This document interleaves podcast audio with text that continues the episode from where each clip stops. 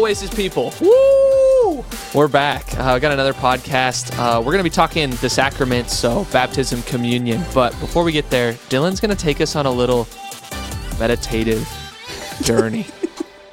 no, I don't think it's that, but go ahead. Uh, yeah. it away. Yeah. Um, so here's the deal. It's almost summer. We're getting there. It's starting to get nice Does out. not feel like it today. Not though. today, but like, Yesterday. yesterday for sure. 54 in April. Like I don't you get 54 in the fall, like 55 degrees and you're like it feels terrible out. Yeah. But 55 in the spring and you're like The best thing ever. get me in my bathing suit. Yes. like I'm hitting hitting the lake. Yeah. So let's go to the lake. Okay. Okay. I'm So- mentally there. Yep. Imagining mentally in my head. close your eyes. Mm-hmm. Just imagine a long, nice, fun day at the lake. Getting absolutely wrecked by the tube on the back of the boat. Oh. But after a long, fun day, you come back to the cabin. Like you take a shower, you get on your nice, comfy clothes, you're ready Mm-hmm. to settle down for the night. You get off all the green algae of the Yeah, lake. yeah. South Dakota lakes, you know what I mean? I grew up in Indiana. I'm having a hard time imagining the Oh, scene. I oh, didn't do oh. this as a kid, You but I'm getting there. didn't- You didn't have Okay. lake lake days? No, not really. Oh, We wow. would go to like the public pool, but anyway, go on, go on. Okay. I can I can picture. I'm getting there. Like you're getting all ready for the night, but you gotta have food. Like dinner's Mm-hmm. Dinner's gotta come. So so what's the go-to meal? Hmm. Oh man, I'm a hungry guy at the lake. Some, some about the sun and the water. Yeah. But here's what I'm probably gonna hit. It needs to come off the grill. Mm-hmm. Like it Okay. has to. Like when Yeah. you're when you're doing lake days, I feel like there's it, it doesn't it doesn't feel right to cook in the stove. Mm-hmm. Mm. Because you still got to be But outside. I'm not a burger Yeah. guy. Oh. So here's what I'm You're a doing. I'm guy? doing hot dogs. Okay. But I mm. want it like crispy. That's that's burnt. the Yep, best. yep. I want Yeah. I want you to cook that hot dog to the point where it no longer looks like a hot dog. and then you give it to me in a bun. But that's like a that almost becomes the side dish to what I will mostly consume, which needs to be watermelon. Oh, okay, yeah. yeah. Like for if sure. you're at Yeah. the lake and With you don't have a some water pasta salad. I could take or hmm. leave a pasta salad. I love. a but some pasta. Sounds too watermelon, like you can't go to the lake. Like if, if you ask me to come to the lake with you, which I'd love to, if any of you have lake homes and you'd like me to come, I'd love to come. I'm gonna bring a watermelon. Like that. That's a staple. Yep. That is that's What a about good you lake food. Jan? You want me to go? So, like I said, we didn't really do the lake growing up. There's not as many lakes as in, in Indiana, Mm-hmm. and you don't do as much boating. Um, but we used to do the pool all the time, and our like picnic lunch when we go to the public pool every single time was egg salad sandwiches. Oh, so, no, no, no! You like you're sitting in the sun. You pull out The a egg nice sa- cold, a nice cold, No, the cool egg egg salad sandwich is sandwich. sitting in the sun. No, no, they've been in the cooler in the car. They're nice and cold, so fresh. Mm, Man, I can't wait. delicious. I can't wait to get out of the chlorine soaked pool Yeah. and just like have Eat my, my hot egg sandwich. No, it's cold. It's you so could just good, smell so the mayonnaise refreshing. from half the pool away. you just go the from worst. two really strong smells Yeah. back to back. yeah. You guys are I- the you worst. could probably egg put me- salad screams summer to me. So Nope. Can't do Okay, it. you gotta fix fix this. I I'm simple. Like just hit me with some Kraft mac and cheese, some chicken nuggets. Like I'm in. Yeah, but that sounds Like, like, that's on a- no different than any other yeah, day. right. That sounds Well, like you just got yeah, off for of sure. the recess playground and you're having school lunch. Yeah, but like nice pot of Kraft mac and cheese, some Dino nuggets. With Go the hot dogs and the mac and cheese, though slaps. No, that's that's the sin. We're praying I'm for feeling her. really left, Yeah. really left out. But yeah, just go sit on the porch, enjoy it. Mm. It's a sunset. Why, why do you ask us about these things, Dylan? I mean, this is probably the worst transition in podcast history, but I've we're talking about about water, the lake, and about food, the Lord's Supper. Oh. Um, so yeah, communion, baptism. So we got to get into this because we have taken our time getting into it. Um, first of all, what when we say baptism, communion, what do we mean? Yeah. We're starting to talk about this word I, I use to start the podcast. That is the sacraments. And sacraments has a lot of different context depending on where you worship at. And so, really, like a base level definition of what a sacrament could be is it's just a religious ceremony of, or, or a ritual regarded to impart divine grace. And that's not necessarily a super imparting divine grace isn't something we're all like oh yeah that makes sense. I know that. But let's explain it a little bit in just like context. So if you are part of like a catholic denomination or you grew up catholic you probably saw the sacrament language used to describe a handful of different things. And i'm not going to take all the time to explain all of the different catholic sacraments but instead when we're here in the wesleyan church and in most protestant churches we're going to use the word sacrament to describe those two things baptism and communion. And the beauty of what a sacrament is and why this language of imparting divine grace comes in is in sacraments, we believe that God is the primary actor that as people we come and we bring ourselves we bring our attention our energy our time into that moment whether it's communion or baptism. But what's happening there is god is doing a work in a person and then through those moments through those acts in a way where we just get to participate. That sometimes I feel like we bring ourselves to maybe the scripture or to worship settings and we feel we need to muster up all of these feelings and we need to learn all of this stuff and, and in those spaces there is more that we have to bring to the table like in a worship environment or if we're reading our scripture but when it comes to the sacraments our job is to faithfully show up and let god do the work that he, he would want to do through those that's that's the beauty of what yeah. i find the sacraments to be absolutely that's so good so what when we break the two down, so we know the two together as yeah. the sacraments. Yeah. Mm-hmm. So individually, like what what important importance do they hold? Mm-hmm. Yeah. Well, baptism comes from this Greek word baptizo, um, which, like Ed, its very ba- basic definition is just to be immersed in water. Um, and baptism, we believe, is this symbolic act of an inward life that's changed. And so you'll hear language of like being um, laid down into the the tomb with Jesus yeah. and rising up to new life. Um, and so being immersed in the water and coming up clean, um, there's that symbolism in there. Um, but it's this outward kind of profession of our faith um, and this act of obedience to, to step in and to say, I surrender my life to Jesus, or I have already sur- surrendered my life to Jesus and I'm proclaiming that mm-hmm. and stepping into the life that he has.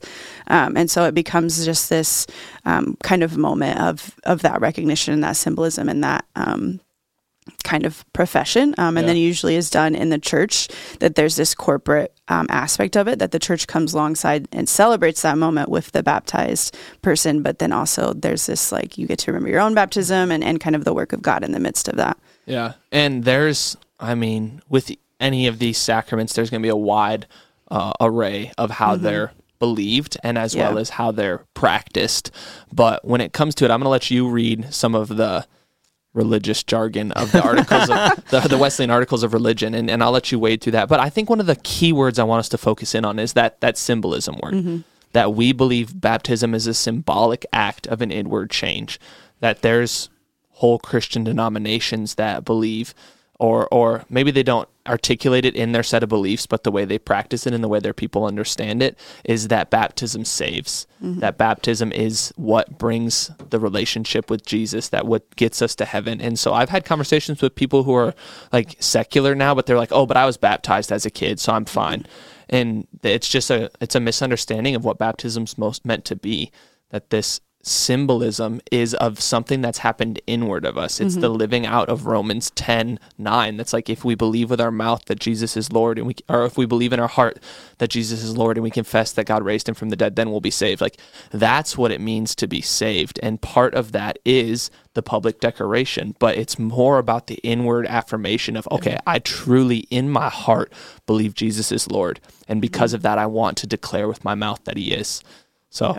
I just want to bring. Uh, That's good. Yeah, that's a very yeah. good clarity to bring. Go ahead though. Read read the stuff, man. Yeah. So Let's get deep. I'm just going to read it straight as it is. So it says that we believe that water baptism and the Lord's Supper are the sacraments of the church commanded by Christ and ordained as a means of grace when received through faith. They're tokens of our profession of Christian faith and signs of God's gracious ministry towards us. By them, he works within us to quicken, strengthen, and to confirm our faith. We believe that water baptism is a sacrament of the church commanded by our Lord and administered to believers. It is a symbol of the new covenant of grace and signifies acceptance of the benefits of the atonement of Jesus Christ. By means of the sacrament, believers declare their faith in Jesus Christ as Savior. There you go. All right, I'm going to jump in here, bring some clarity to some yeah. words, and you guys help help as well. Where in the first, it's like, okay, it talks about how this is these are sacraments commanded by Christ, and we see that, and we're going to continue to talk about that. That these aren't just like church people came up with these religious symbols, Yeah. but Jesus mm-hmm. lived and modeled and taught these as well. Otherwise, it's that word ordained. That ordained is like a churchy word that really means that like God has blessed it. He's chosen it. He's put his his favor on it. And so in these two things that he's ordained them as means of grace. That here at Grace Point, our mission statement is that people would encounter grace, grow in grace, and become grace givers.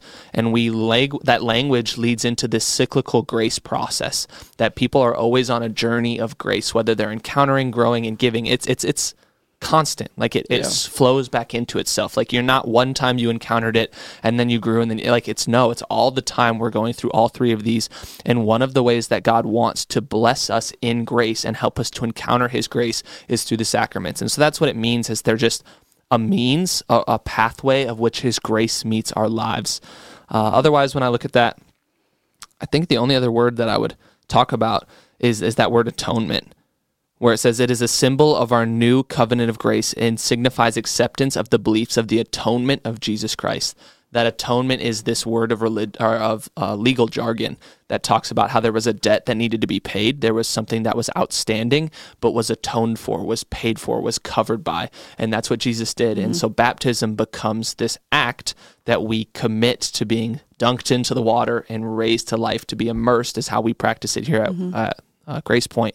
And in that way, we signify, we, we declare that we believe that Jesus has paid the penalty for our sin and that we are free and have life in him. Yeah.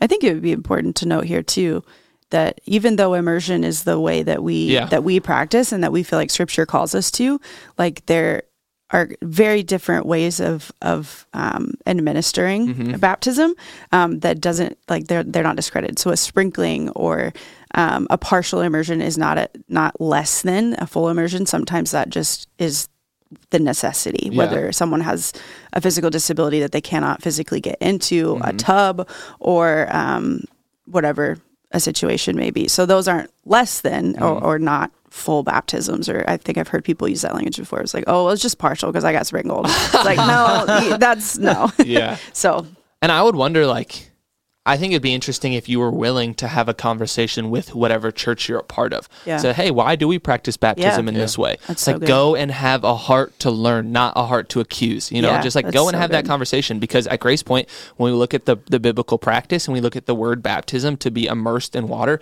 and so we try to practice that as Mm-hmm. biblically as we see. But there's probably a bunch of churches out there that do this sprinkling, or they do the, the the just the water on the head, or the they do Mm-hmm. Yeah. Mm-hmm. different things, and they they maybe have a good reason for that. But Yeah. Um, you you just got to go Yeah. ask and figure that out. even in the midst of COVID, a lot of churches did it differently Yeah. because of that. And that doesn't make those baptisms What did any we less see? I think impactful. didn't you send me a video? The- a pastor, a preacher using a square gun. yeah, you see. I don't know if that was like actually happened or if that was like a spoof joke thing. Still thing. hilarious, but so though. funny. Really you know?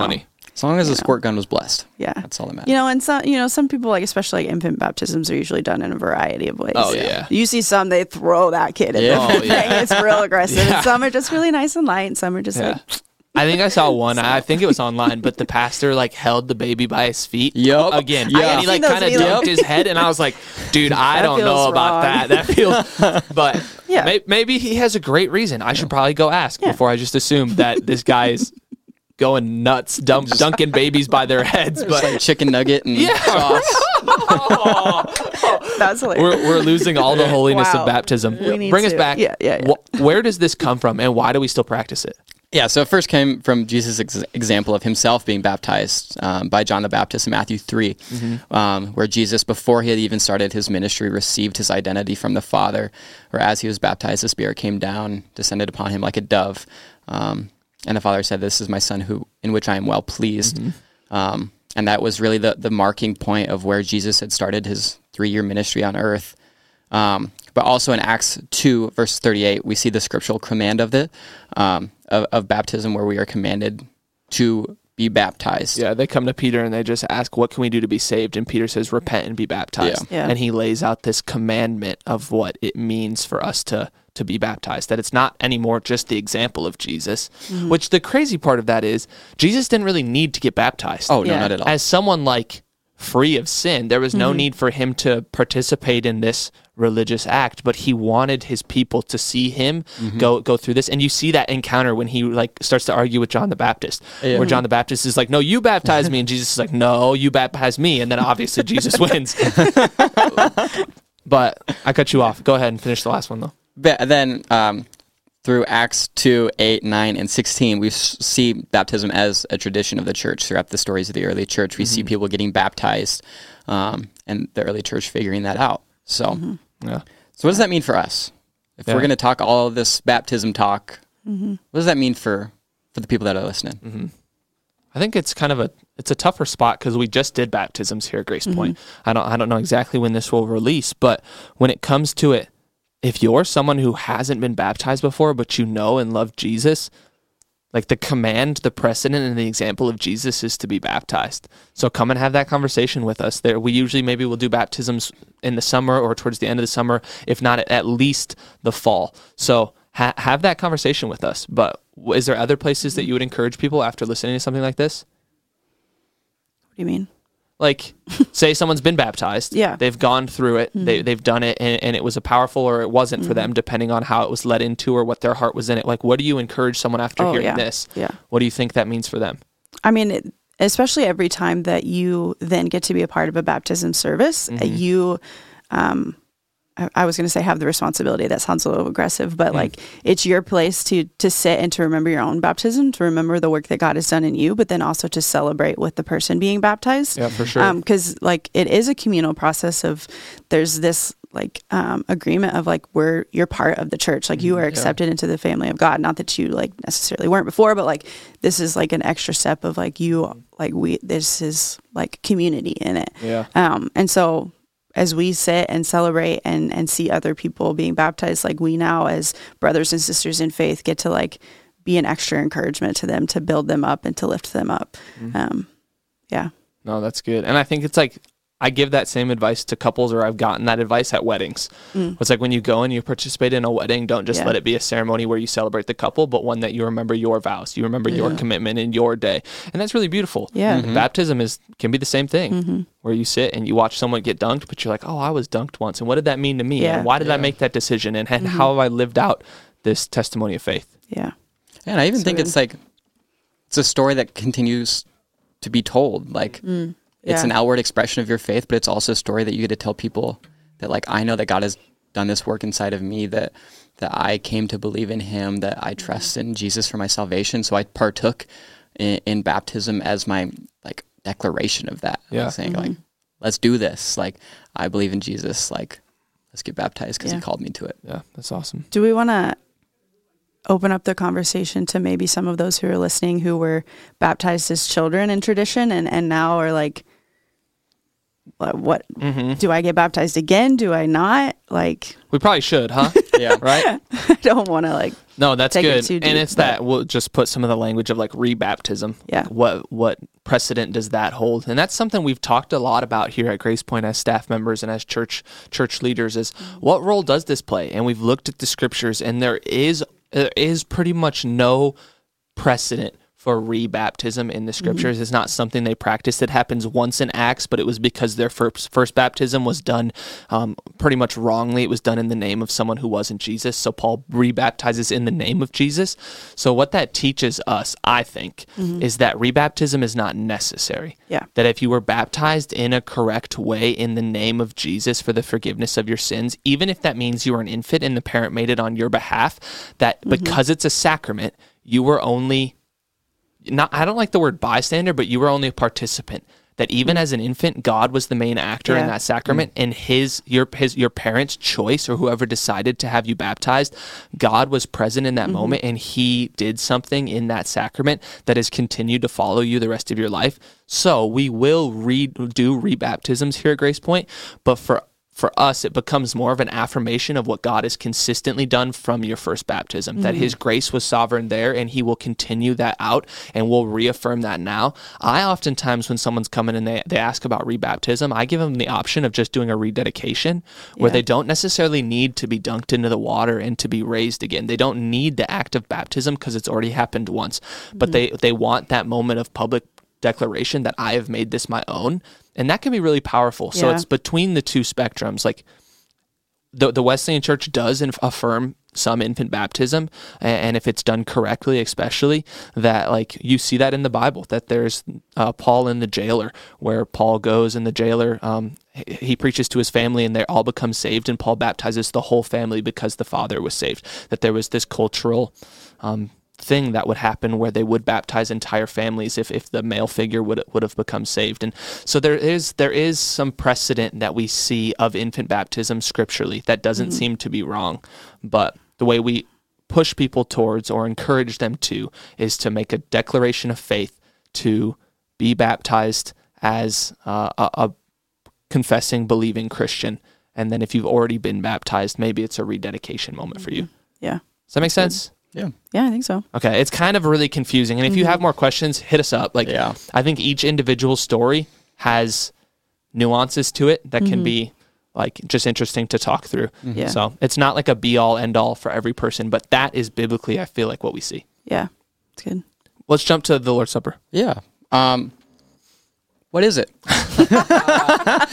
Immediately throws it right back. Yeah, Jen, go ahead. You want me to set it up? Yeah, go ahead. Um, so the Lord's Supper, the the word that we use most often that you'll hear is communion, um, and this was a practice that was instituted by Jesus himself um, when he had that Last Supper before his death with his disciples, um, and he used that language of "This is my body that's broken for you, and my blood that's poured out for you," um, and it was this this moment of remembering what Jesus has done, the sacrifice that he has made, the cross that he has um, taken on. Um, and so when we practice communion, we do it because he, um, in that same passage, commanded um, them to every time they do this to do it in remember of me. So there's Yeah. this assumption that they're going to continue to do this practice and to have this. Um, remembrance of him and so we continue to do that as a church and um, it's with most of the time that intent of remembering the sacrifice of jesus Yeah. and, and returning to that kind of That's so good. mindset and heart Mm-hmm.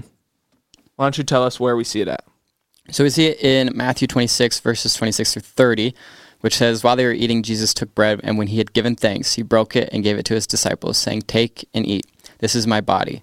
And he took a cup, and when he had given thanks, he gave it to them, saying, Drink from it, all of you. This is my blood of the covenant, which is poured out for many for the forgiveness of sins. I tell you, I will not drink of this fruit from this from the fruit. Oh my goodness! I tell you, I will not drink from this fruit of the vine from now until that day when I drink it with you in my Father's kingdom. Mm-hmm.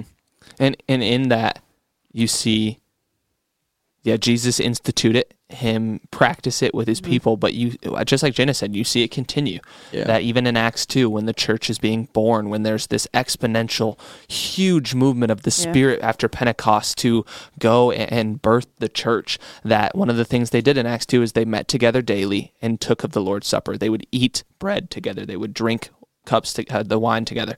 And you, the next piece of text that always I feel like comes up when we're talking about communion is that passage in, in Corinthians where Paul is rebuking the Corinthian church for their misuse of, of the mm-hmm. table or of communion of the Lord's Supper.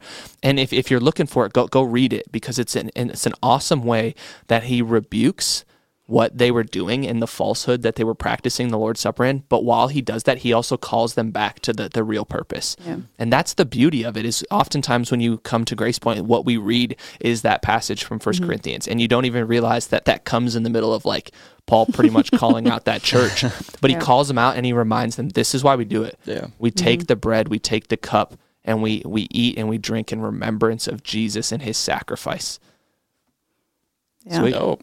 Wh- why is it important though? You know, like it feels oftentimes, you know, like we if you grew up in church, you just did it. Maybe Yeah. you had your first communion moment, but it was really special. But then every week, every month after that, you just you just kind of did it. Now you just show up and you get the disgusting wafer and the nasty fake grape juice. Sorry, I'm passionate that I don't love the little cups. I get the practicality.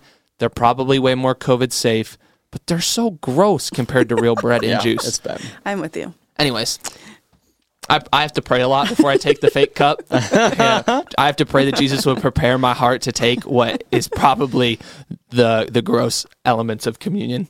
But Why I it even important? remember. Okay, that was the question. Yeah. Why is it? I was like, I lost Sorry, the question a, in the midst I got on a deep tangent. Yeah. I think that the answer is the same for communion as it is for baptism, Mm-hmm. that it's a command that Jesus gives us and, and something he practiced and instituted and called his people to. Mm-hmm. Um, but it gives us, again, that opportunity to remember who God is, remember what Jesus has done, what he's doing, and what he will continue to do. Yeah. I, and one of the things I feel is so beautiful about communion is in this in this language of sacrament.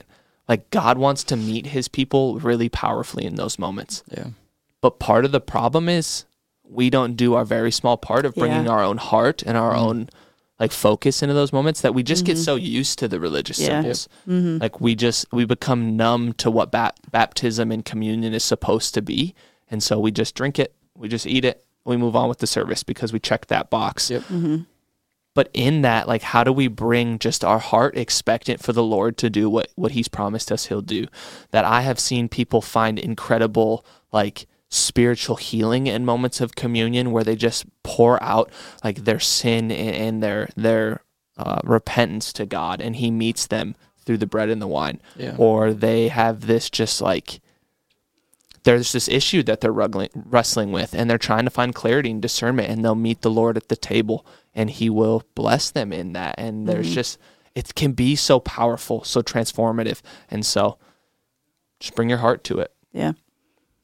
where do you want to end Got any last thoughts? last thoughts last thoughts hmm. What do we tell the people? What are we leaving them with? Yeah. yeah i think there's so much more to say on both of these Oh, things Yeah. sure. we have just barely scratched the surface and hopefully given you an un- introductory idea that there was an entire c- pretty much class like 18 weeks i took learning about sacraments and church worship and how those all played together and it was one of the most life-giving things to me to learn in depth what these looked like Yeah. Mm-hmm. because for me i grew up in a lutheran church that i don't feel like i, I was I don't feel like I understood what they were trying to teach me. I I honestly think at that point they were probably doing everything they could to teach me, and I was just blatantly disregarding everything. But because of that, I missed so much for so much of my life mm. of what was it, what it was meant to be. Yeah. And now I'm just I'm grateful for those moments, and I and I hope that every time I step into those moments, I have this mm-hmm. expectancy that the Lord will meet meet me there because He has time and time again, and I think He wants to every time. It's good. Yeah. I don't know if I have anything to add to that. Yeah. Yeah.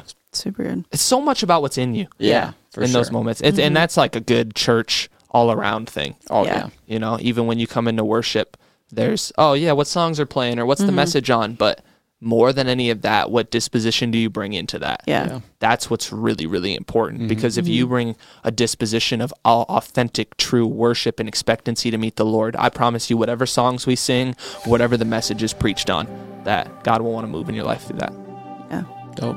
cool So true. Banger. so practice the sacraments Yeah. remember your baptism get mm-hmm. baptized Yeah. eat and drink in, in jesus name Amen. amen That's good. See ya. Later.